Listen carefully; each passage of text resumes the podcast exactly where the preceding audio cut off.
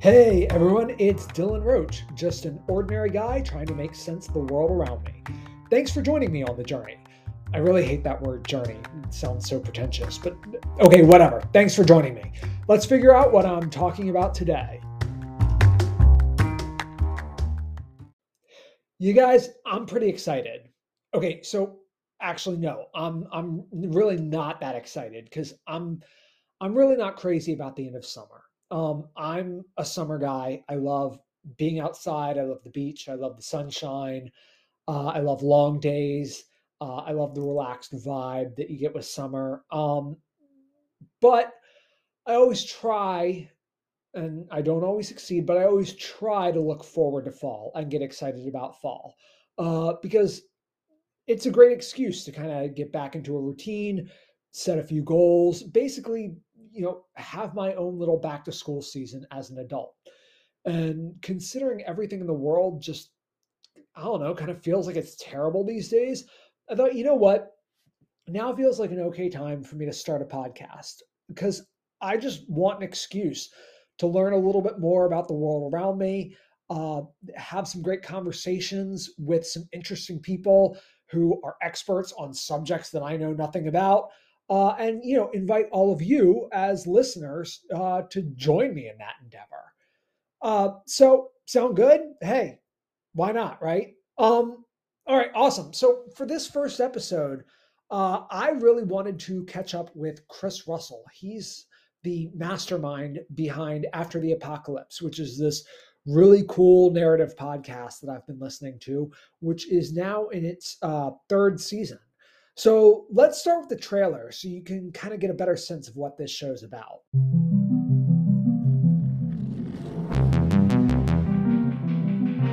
After the apocalypse, a pandemic survival story.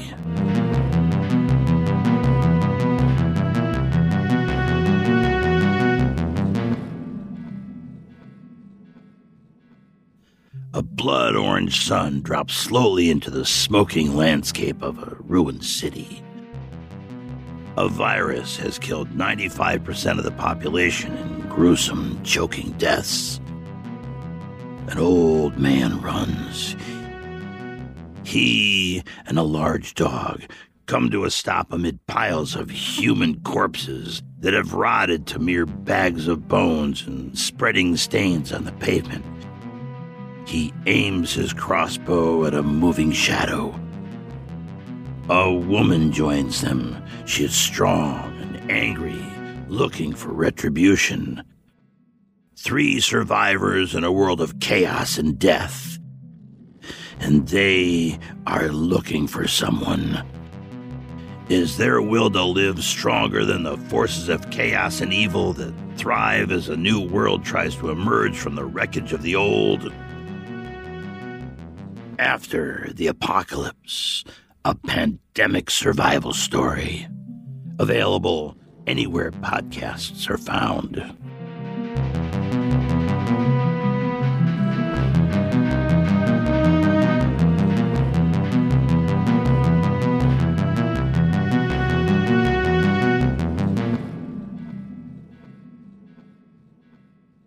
When you when when people ask you what what this is about when people you know you say to people that you have this narrative I, w- would narrative podcast be the appropriate way of describing it? What? Yeah you know i alternately say narrative i say serial i say audio drama okay. you know, because you want to delineate that from an ep- well it is episodic as well but a you know where like your podcast here is going to be different every time you do it right, right. it's a different person different theme potentially whereas this is an ongoing story that we're dropping in chapters, right, or episodes. Right. right. So when when you tell people about this and they say what's it about, how do you how do you like to pitch it to them? Yeah, so it, it's actually changed over the last couple of years, right? So, but I say I have I have a podcast about the apocalypse. I have an apocalypse story, right? And I get different depending on who you're talking to, you get different different reactions to that, right? Um, right. Um, every everything from you know people who are are sort of bent that way. They go, "Oh, cool. What is it? You know, tell me about it." To haven't we had enough of that? You know, are you seriously writing a story about a viral pandemic right now? right. Right. So I get, I yeah, I just say that. Um, what I did do is I took a breath to um to do a trailer recently. I sent you a copy of that, a yeah. two minute trailer to take and try to seize sort of the zeitgeist of the characters and the situation. Because before, when you're starting it, you have to, you know, put a description together. Here's what it is when you haven't even done anything with it yet, right? And my original description was very mechanical around the universe. Here is a universe where there's been a plague and, you know, 95% of the people have died and they're struggling to survive. So it ends up sounding really generic, right? But now, if you've been listening to it, now we know who the characters are and what they're doing. We can pull those characters in and have the trailer be a narrative in itself. Mm-hmm. Interesting. And you've you've been working on this since when did when did season one launch? Was it 2020? Yeah, so it was the beginning of 2020. Okay. And I do uh, so I originally planned five seasons. I'm in I just started my third season. I'm dropping episode two for the early release people um, this Friday. Okay. And so it's 20 episodes per season. And each episode is somewhere around 15 to 20 minutes of narrative. And then I do some self serving commentary on the back end of that where I talk about something that's interesting to me. Mm-hmm. Uh, I'll give you the uh, the preview this week. I'm talking about the creature double feature movies. Okay. In the 70s, and one of them in particular about giant ants. Uh-huh. So you know, I talk about science fiction writers, that sort of thing. But that's just the commentary. So the way I set it up is you have the narrative, right. which is 15 to 20 minutes, which is the story, and that's read by Robert, my my uh, audio professional, right? Mm-hmm. And then that you get through the fade out and there's a break there. And if you want to bail after that break, you can just bail, right? But if you want to, then I do another five, ten minutes of uh, commentary after that. Right, and I, and that was actually something that I wanted to ask about was was why did you set it up that way? And uh, you know, it actually has a very mercenary beginning. Okay, because um, on Acast, which is my hosting provider, uh, you can't have mid roll ads unless it's 20 minutes long. Okay. And yeah. my original shows were shorter than that. They hmm. they were they were coming in like 15 minutes, like I said, between 15, 17, 18. That's where they average. So I I threw some commentary in and to fill it out. But then I kind of got fun, right? It's part of your talking to your audience and people yeah. like it. People well, get an understanding of who you are as a person. And I think that helps build loyalty, community, that sort of thing. Makes sense. Yeah, and and actually, I was going to say, you know, do you really do you plan out um that that commentary section quite the same way that you plan out the narrative section? Like, do you know weeks ahead of time, like these are the things that I want to be talking about? Um, I typically have enough inspiration of things that happen, you know, thoughts that come to me. You know, you I've been doing this for a long time, right? Since 2007 with the running running podcast. Mm-hmm. So I am blessed with one of those brains that is always throwing up ideas. Um, so I typically have a pretty good idea before I get there. Right. right. So it's not just, hey, subscribe here, hey, go here and join the Facebook page. There's some actual content in there, right? Sure. Like here's something, here's a cool movie I just watched. And yeah, here's the genesis of I Am Legend, that sort of thing. Awesome. Awesome. So tell me a little bit about your creative process. You know, like you mentioned that, you know, this is going to be ultimately five seasons. And it yep. sounds sounds based on that that you, you kind of had this whole plot planned out from the very beginning. This wasn't the sort of thing where you're developing as you go, or is it a very loose outline? So it's it's pretty loose. I had a general idea of the the full arc, right? Uh-huh. Of because you have to have your you know your your basic plot elements like who's going where and doing what, who are the protagonists, who are the antagonists, and each season needs to have a a point, right? It needs to have a struggle of some sort, right? It needs to have that journey where there is here essentially a three act play, right? So mm-hmm. you're going to find that challenge of that season and then move through it to the end and have the resolution, right? And then at the end of all five, there's a big resolution that resolves the whole series. And hopefully, I won't get trapped in that thing that I always see the uh, the indie authors get trapped in, where they they try to write a trilogy and it ends up being ten books, right? Right. yes.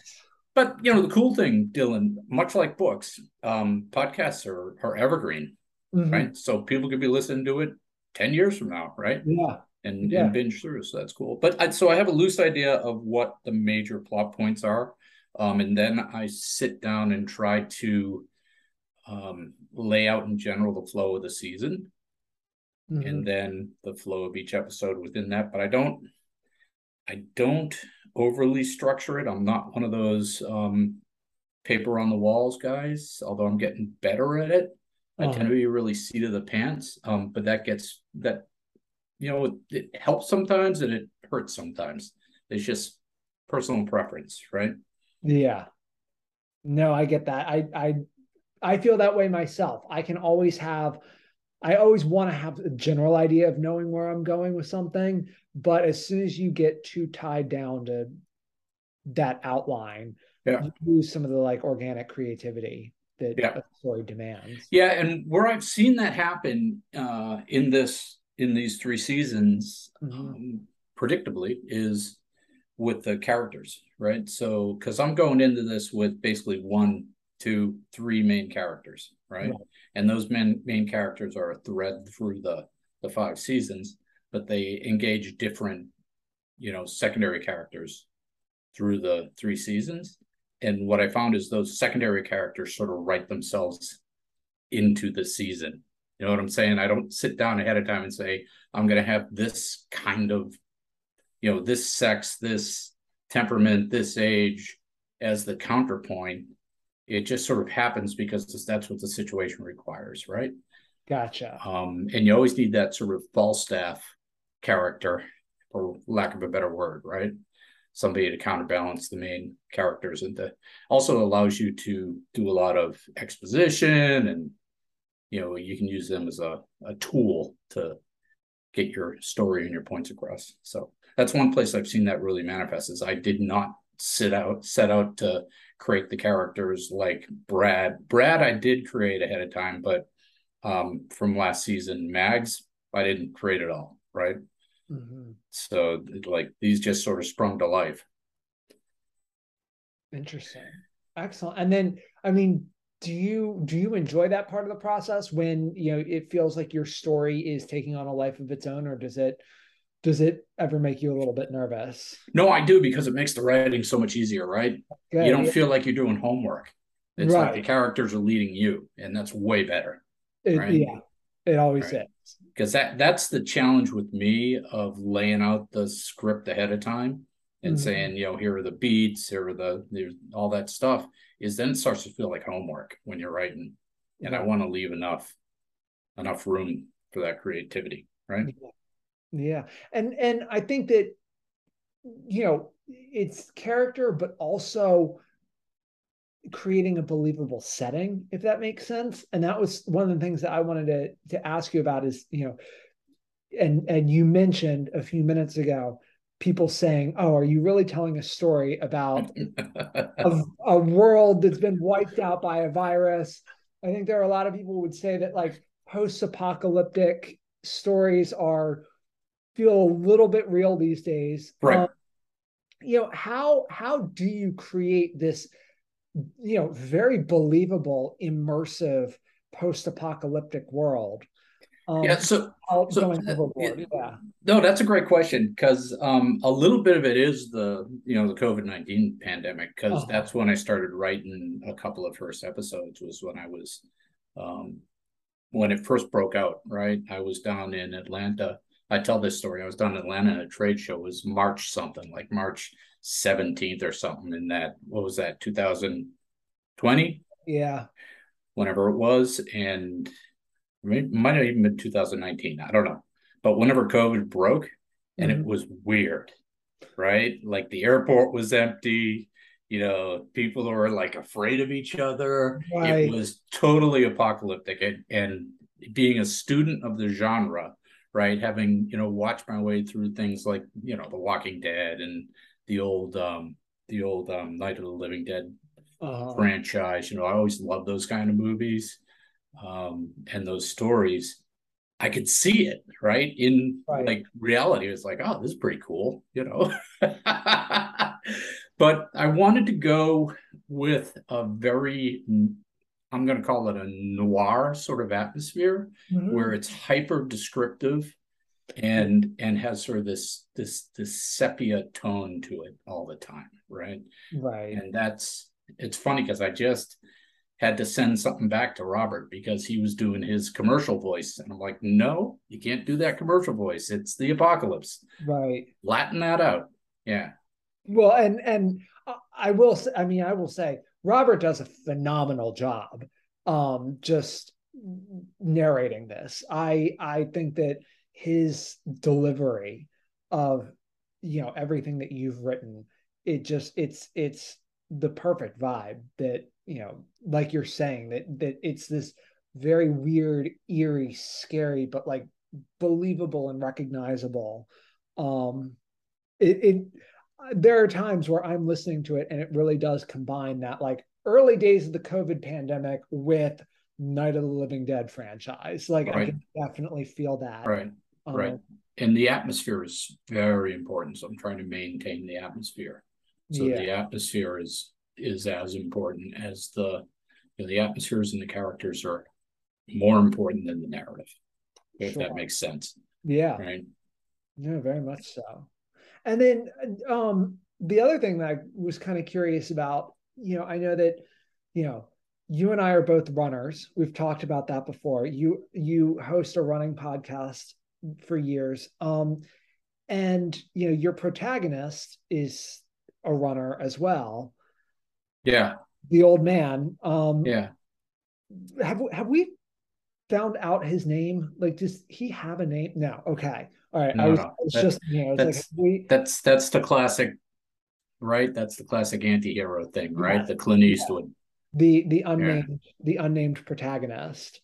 Um, but you know we know that he's he's a runner how what was it that really made you want to incorporate running into this um as well um so you know a couple things write what you know right yeah. right yeah. so you know i thought i could do a real good job of describing that uh-huh. um you know that that the chase scene from the mind of a runner is a different thing right runners right. think about that differently if you're chasing somebody or you're being chased you know you have a, a whole different set of data than the rest of the world mm-hmm. um, but specifically at the time it was uh, you know i'm an old guy right uh-huh. and uh, i would you know line up these races and and you know see a lot of uh, hubris from the other younger athletes it's like yeah you don't know you look at me you think that but you don't know right no it, you can't. that is one thing that I will I will say having been a runner for years, you get to that start line and you cannot make assumptions about anybody. Yeah. Because yeah. it's it's people of all ages will will show you up any day of the week. right. Um, and the old guys may not have the physical talent anymore, but they have the, you know, they've, they've sort of cracked the code on pain management. Yes. yeah. So yeah, I, I wanted to insert a little bit of that, especially in that first episode where the where the kid tries to chase them down. Right. Yeah. yeah. So it sounds to me like you you feel pretty confident that your own training has would equip you to survive very well in a in a post post apocalyptic world. I don't know. I, I think that's one of the fun questions to ask, right? Who's going to uh, survive? I think there's going to be a mix of people who you think should survive, Sure. You know, people with survivalist skills, for lack of a better word, people who are physically fit.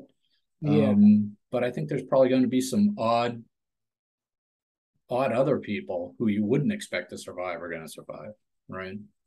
Very true. Just because nature's chaotic. Yeah. Yeah. So now you're also, I, I believe, planning to launch this as an actual book to sort yeah. of supplement or complement uh, the the podcast. What's what's the development on that? How far along are you on that? So this is a great question, um, Dylan, because we were talking before about podcasting, right? right? And you know, originally what I would have done is I would have written this as a book. Right. Uh-huh. I would have I would have done that. But I was looking at my schedule and where I am in my life and going, you know what, if you do that, you're not going to get it done. It's just going to be in your drawer, right? So instead, what's the best way to get it out to an audience and get some feedback, right? Get some some fans, some editors. What's best way to do that? Well, I'll just start dropping them as episodes in a in a narrative, right? Right. So essentially, I wrote it as a book, but dropped it as a podcast.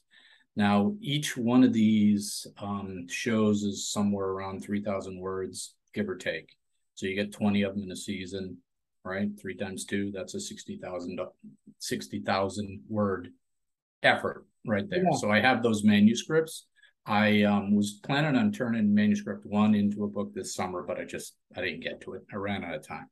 But the I, you know, again, if I was going to give advice to people on this, this is a great way to get content out and get some feedback. Mm-hmm. You know, other than sitting down and going through the effort and, you know, constant rejection of writing a real book, right. you could get this out there and build some leverage. Right. That's a great point. I love that. Excellent. Well, so, you know, uh, that really touches on all of all the questions I have. Is there um you know is there anything that we should be talking about or anything that I should ask that I haven't?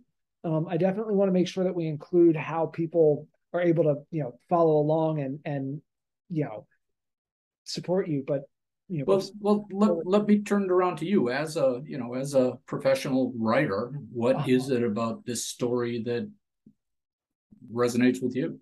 That that's a good question. I I think it is the survivalism aspect. I think that it's, you know, knowing that no matter how no matter how dark or how desperate things get, that there is that like element of, you know, I'm going to push forward. I'm going to get through this. Um and I think that the characters that you've got are are believable, you know, are believably rising to those challenges. I, I think that I would like to think that I would be in some of these situations. Um, but you know, like I I've enjoyed listening to it while I'm out running. So I think that it is a combination of, you know, like those endorphins while I'm out training and, you know, thinking about some of these high stakes situations um, that is is really hitting me hard, if that makes sense. Yeah, no, no, that makes sense. It's good. No, I'm glad it. I'm glad it resonates. Um, what would you do differently? What's your What's your critique? Oh, I don't know. Oh, see, I wasn't prepared for that. So, but no, here's the thing. Do you do this thing that I do now, okay. which is when you're watching something or reading something, you go, "Oh, I see what you're doing."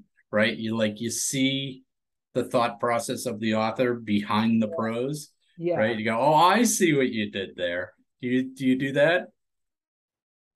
Occasionally. I mean, I think I I would like to think that I do that, but I also would like to deny that I do that to some extent. I, I still want to think that even though I'm a even though I'm a writer myself, I still have this ability to not really aesthetically distance myself from a story and still enjoy it and still get lost in it and not necessarily try to get inside the writer's head as much as I'm inside the character's head, you know. Um, but yeah. there definitely are times where I where I am thinking, yeah, from an author's perspective, or it just intrudes, and you go, mm-hmm. oh, I see that. Yeah, yeah you know, I, I read something recently and there was a, a, great plot twist, and somebody said to me, Well, you didn't see that plot twist coming? No, like I probably should have, but I'm not somebody who I'm not, I'm not someone who lives to guess the plot twist. I would, I'm somebody yeah. who, who, lives to enjoy the story. So I don't know. Oh, good for you. Yeah. For you. so, so uh... but that said, you know, where can people follow along or, or, you know or listen or support you or find more information what's the best way for them to do that yeah so it's uh, after the apocalypse um, i host on acast but it's on every other podcast app. You know, you just have to search for it. Sure. And uh, after the apocalypse should bring it up. It's a picture of an old band. That's the logo. Yes. And uh, and uh, what I did recently, actually last week, is I went back and I put two episodes at the beginning of the feed. I backdated them, and uh-huh. one's an introduction says, "Hey, this is what this is, and this is where you find all the links and everything." And then the next one is that trailer that I was talking about, so you can get a flavor of what it is.